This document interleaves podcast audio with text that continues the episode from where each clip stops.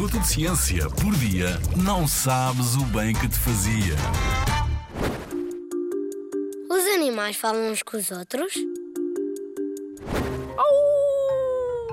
Os animais não falam uns com os outros como nós humanos, mas comunicam de várias formas diferentes.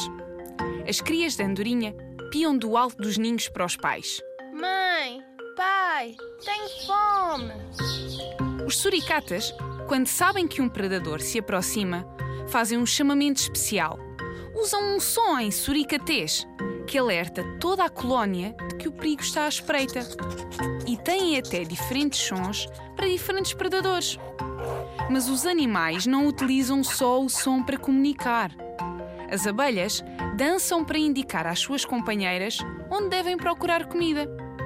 Os polvos de anéis azuis utilizam as cores garridas para avisar. É melhor não te aproximares. Sou venenoso.